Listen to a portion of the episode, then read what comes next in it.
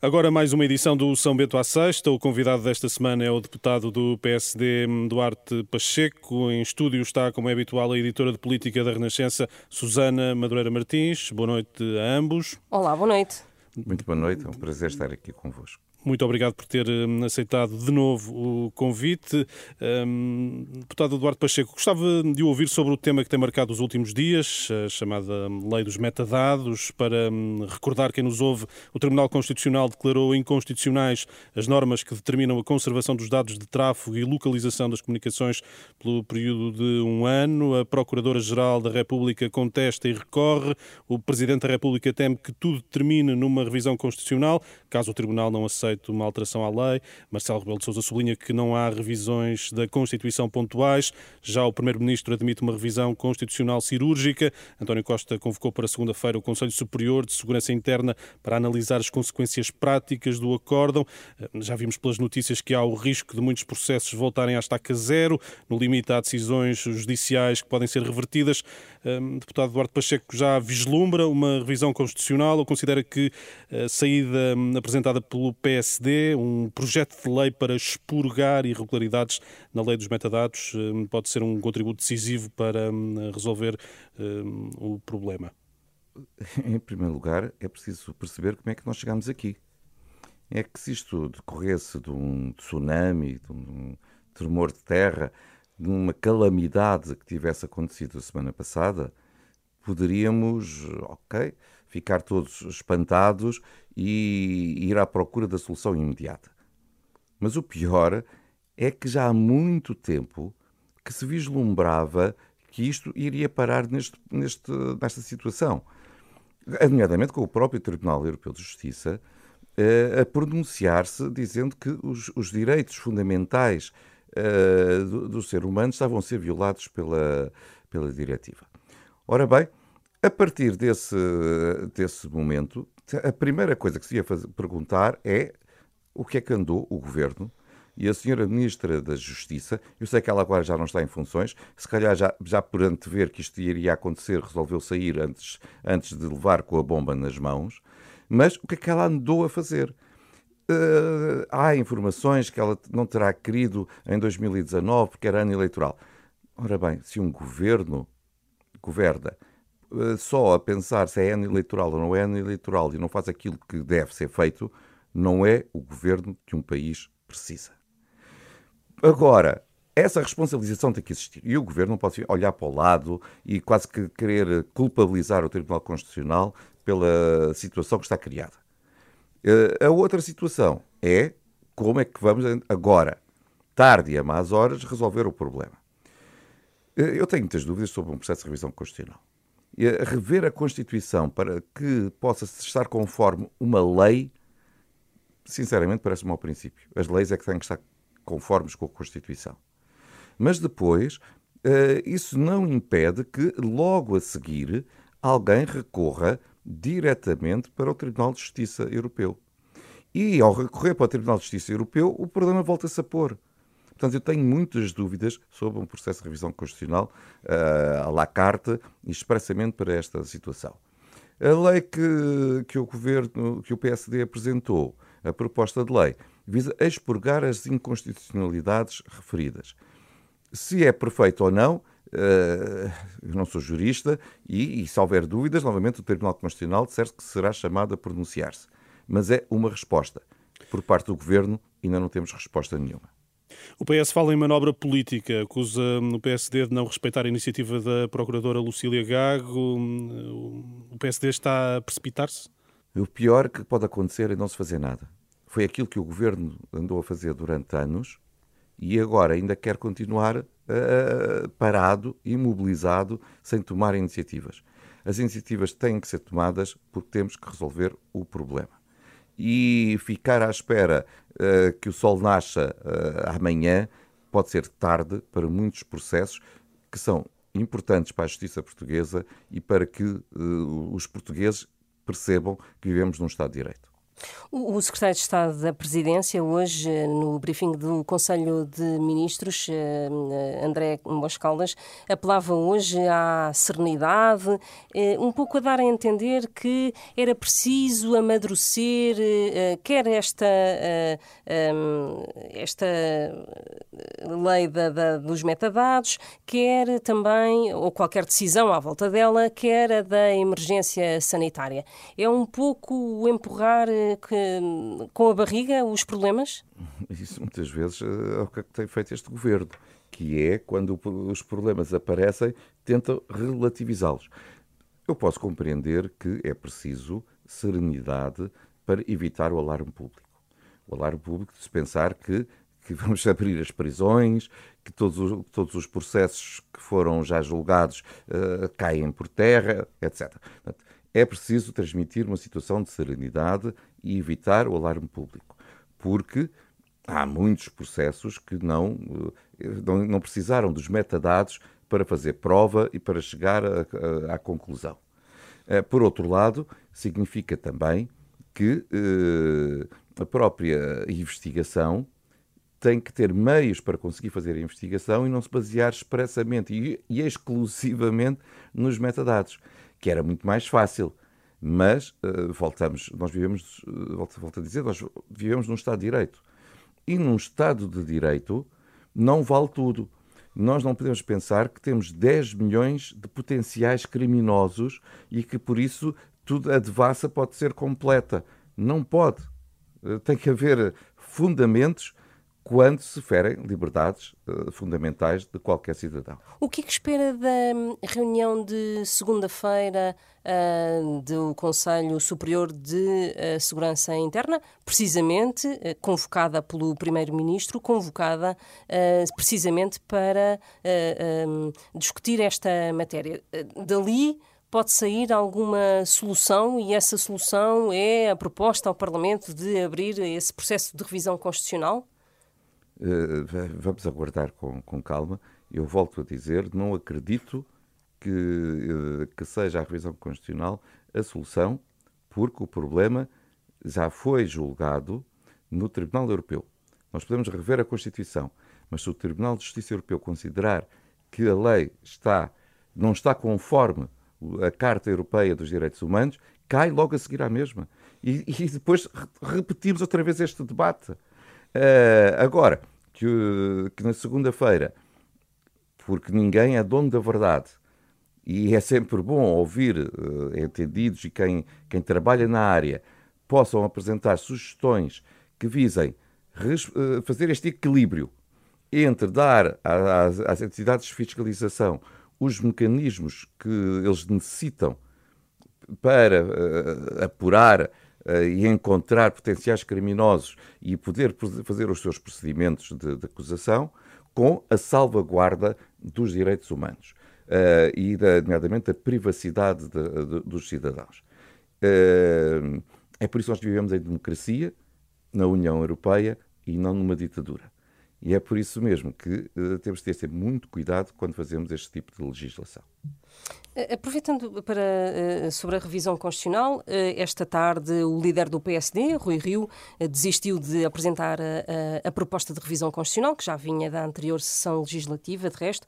É um tema que, e, e dizendo, com, com, o argumento que o candidato à liderança, Luís Montenegro, não, não deseja esta revisão constitucional. É um tema que o próximo líder, qualquer que ele seja, do PSD, deve considerar ou neste momento deve ficar eh, na gaveta e não é necessário encetar um processo de revisão eh, constitucional?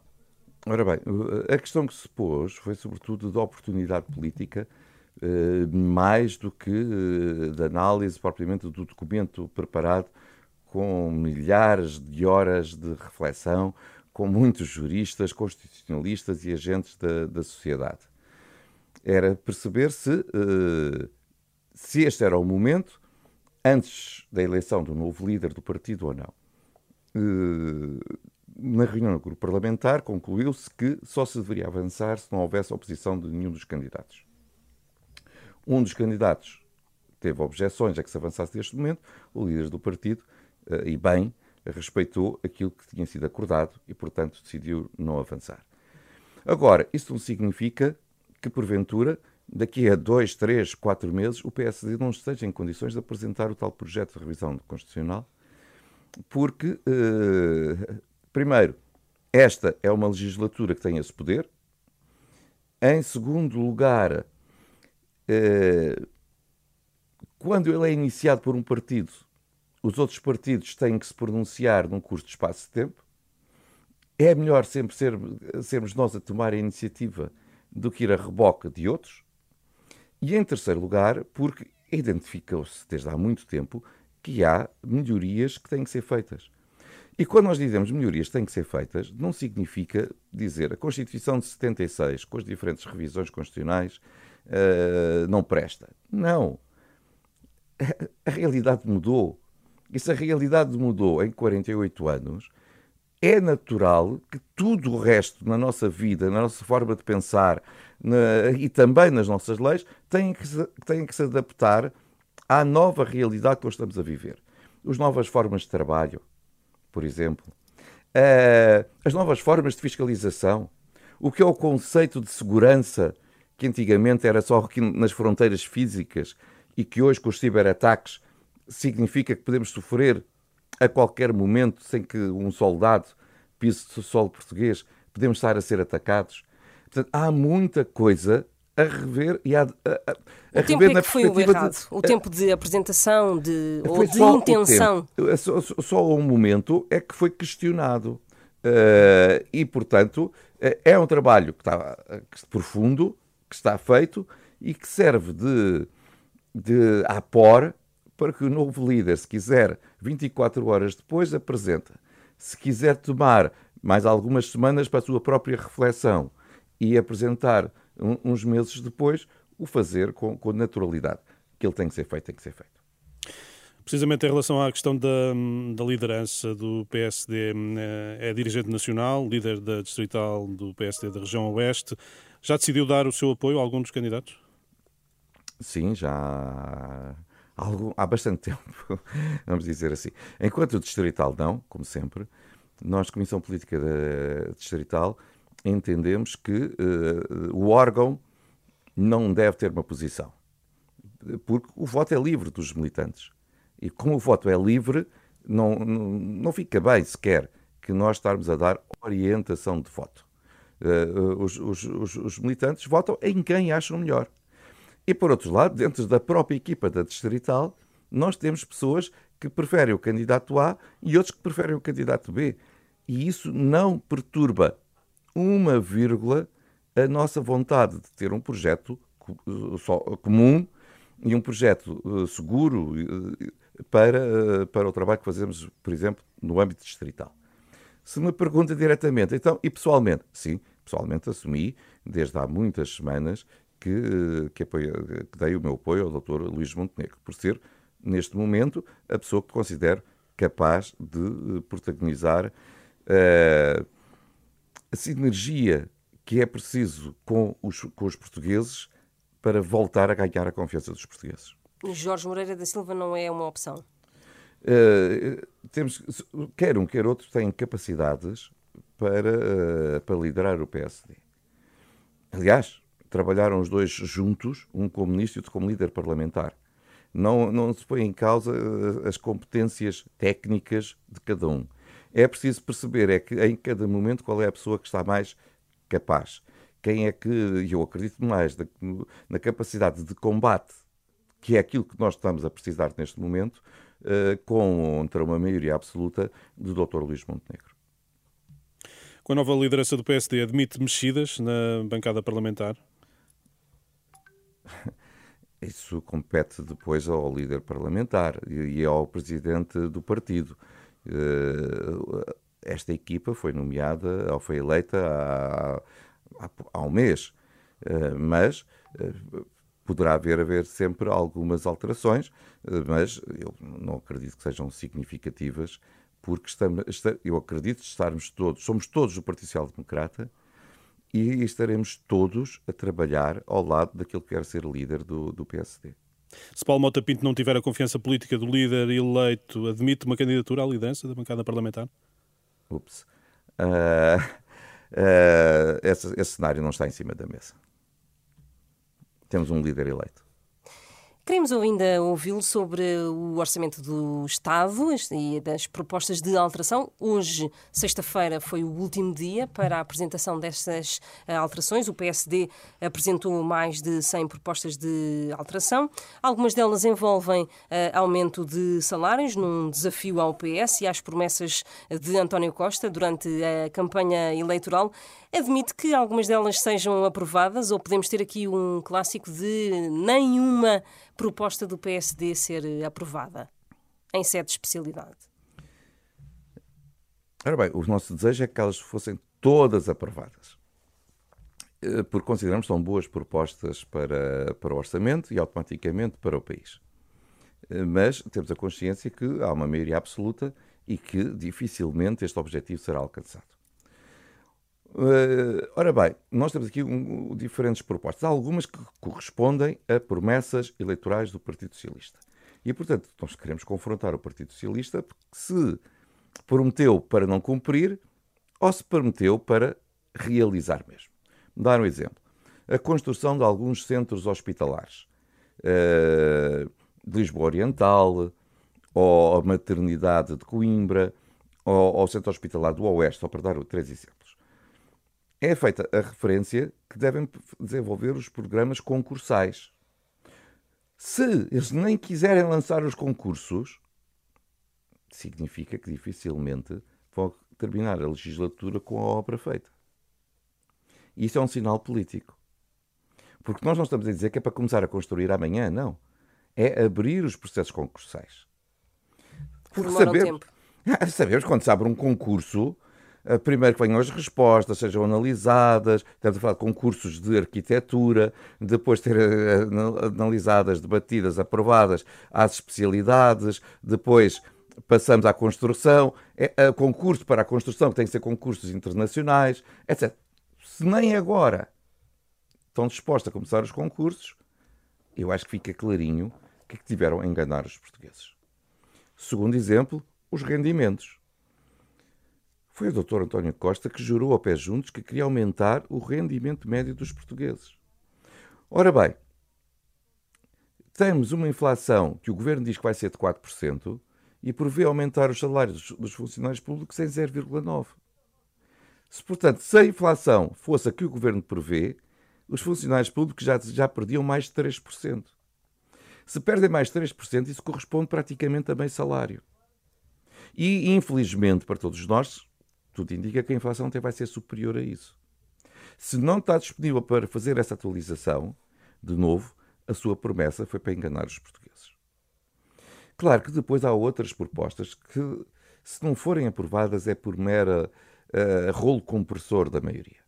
Porque são propostas de bom senso. Imaginemos isto, uma das nossas propostas. Transferência de competências para as autarquias. Vai com envelope financeiro. E o que é que nós dizemos? Ao fim de três meses é ser feita a avaliação se o envelope financeiro correspondeu ao necessário para as competências ou não. Se correspondeu, muito bem. Se não correspondeu, tem que ser reforçado o envelope financeiro. Temos ouvido as autarquias queixarem-se. Ora bem, o que nós queremos não é dizer elas têm a razão, não. Vamos fazer a transferência, o envelope, e ao fim de três meses faça essa avaliação. Se não quiser aprovar isto, é só por rolo compressor. Ou o governo agrava em 50%, imagina isto, 50%, a taxa do imposto de selo sobre o crédito ao consumo, dizendo que é para diminuir uh, a procura de crédito ao consumo. Vamos dar isso de barato. Mas então isso era para novos contratos. Para evitar que amanhã alguém vá comprar um carro ou outra coisa qualquer a prestações. Só que o governo não faz isso.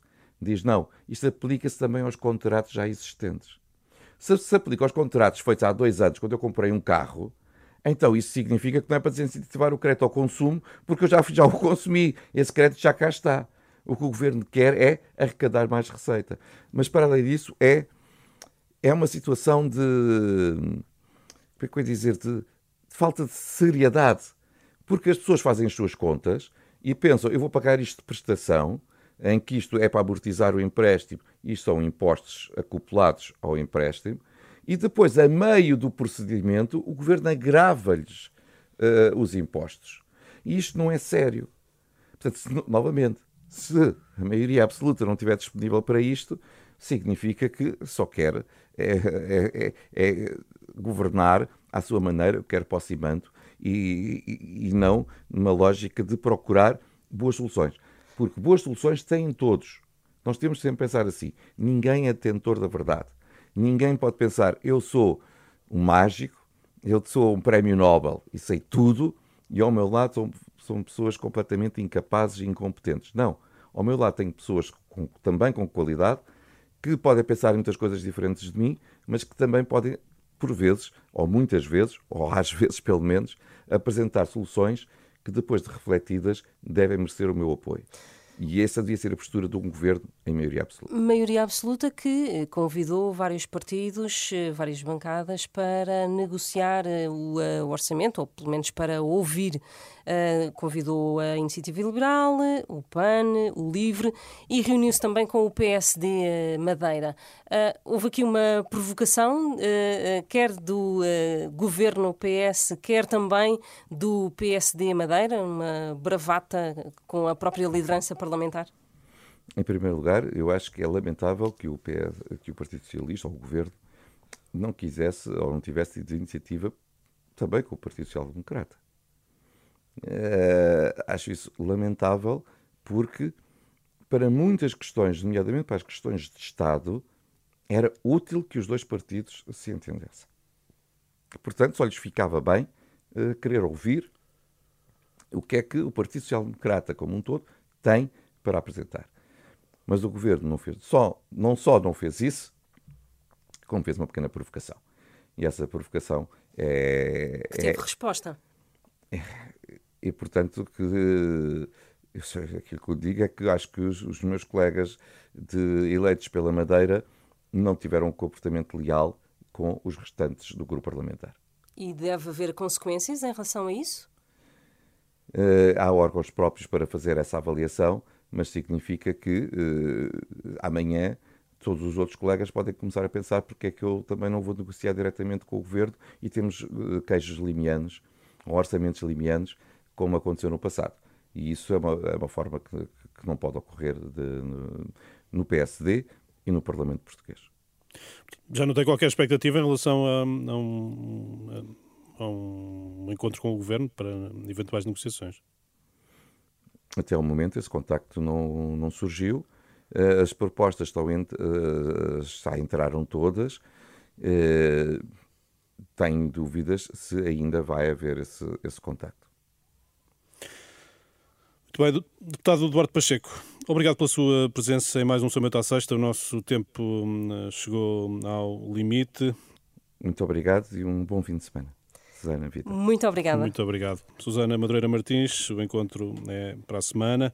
Até para a semana. Até para a semana. O São Bento à Sexta vai estar disponível em rr.sapo.pt.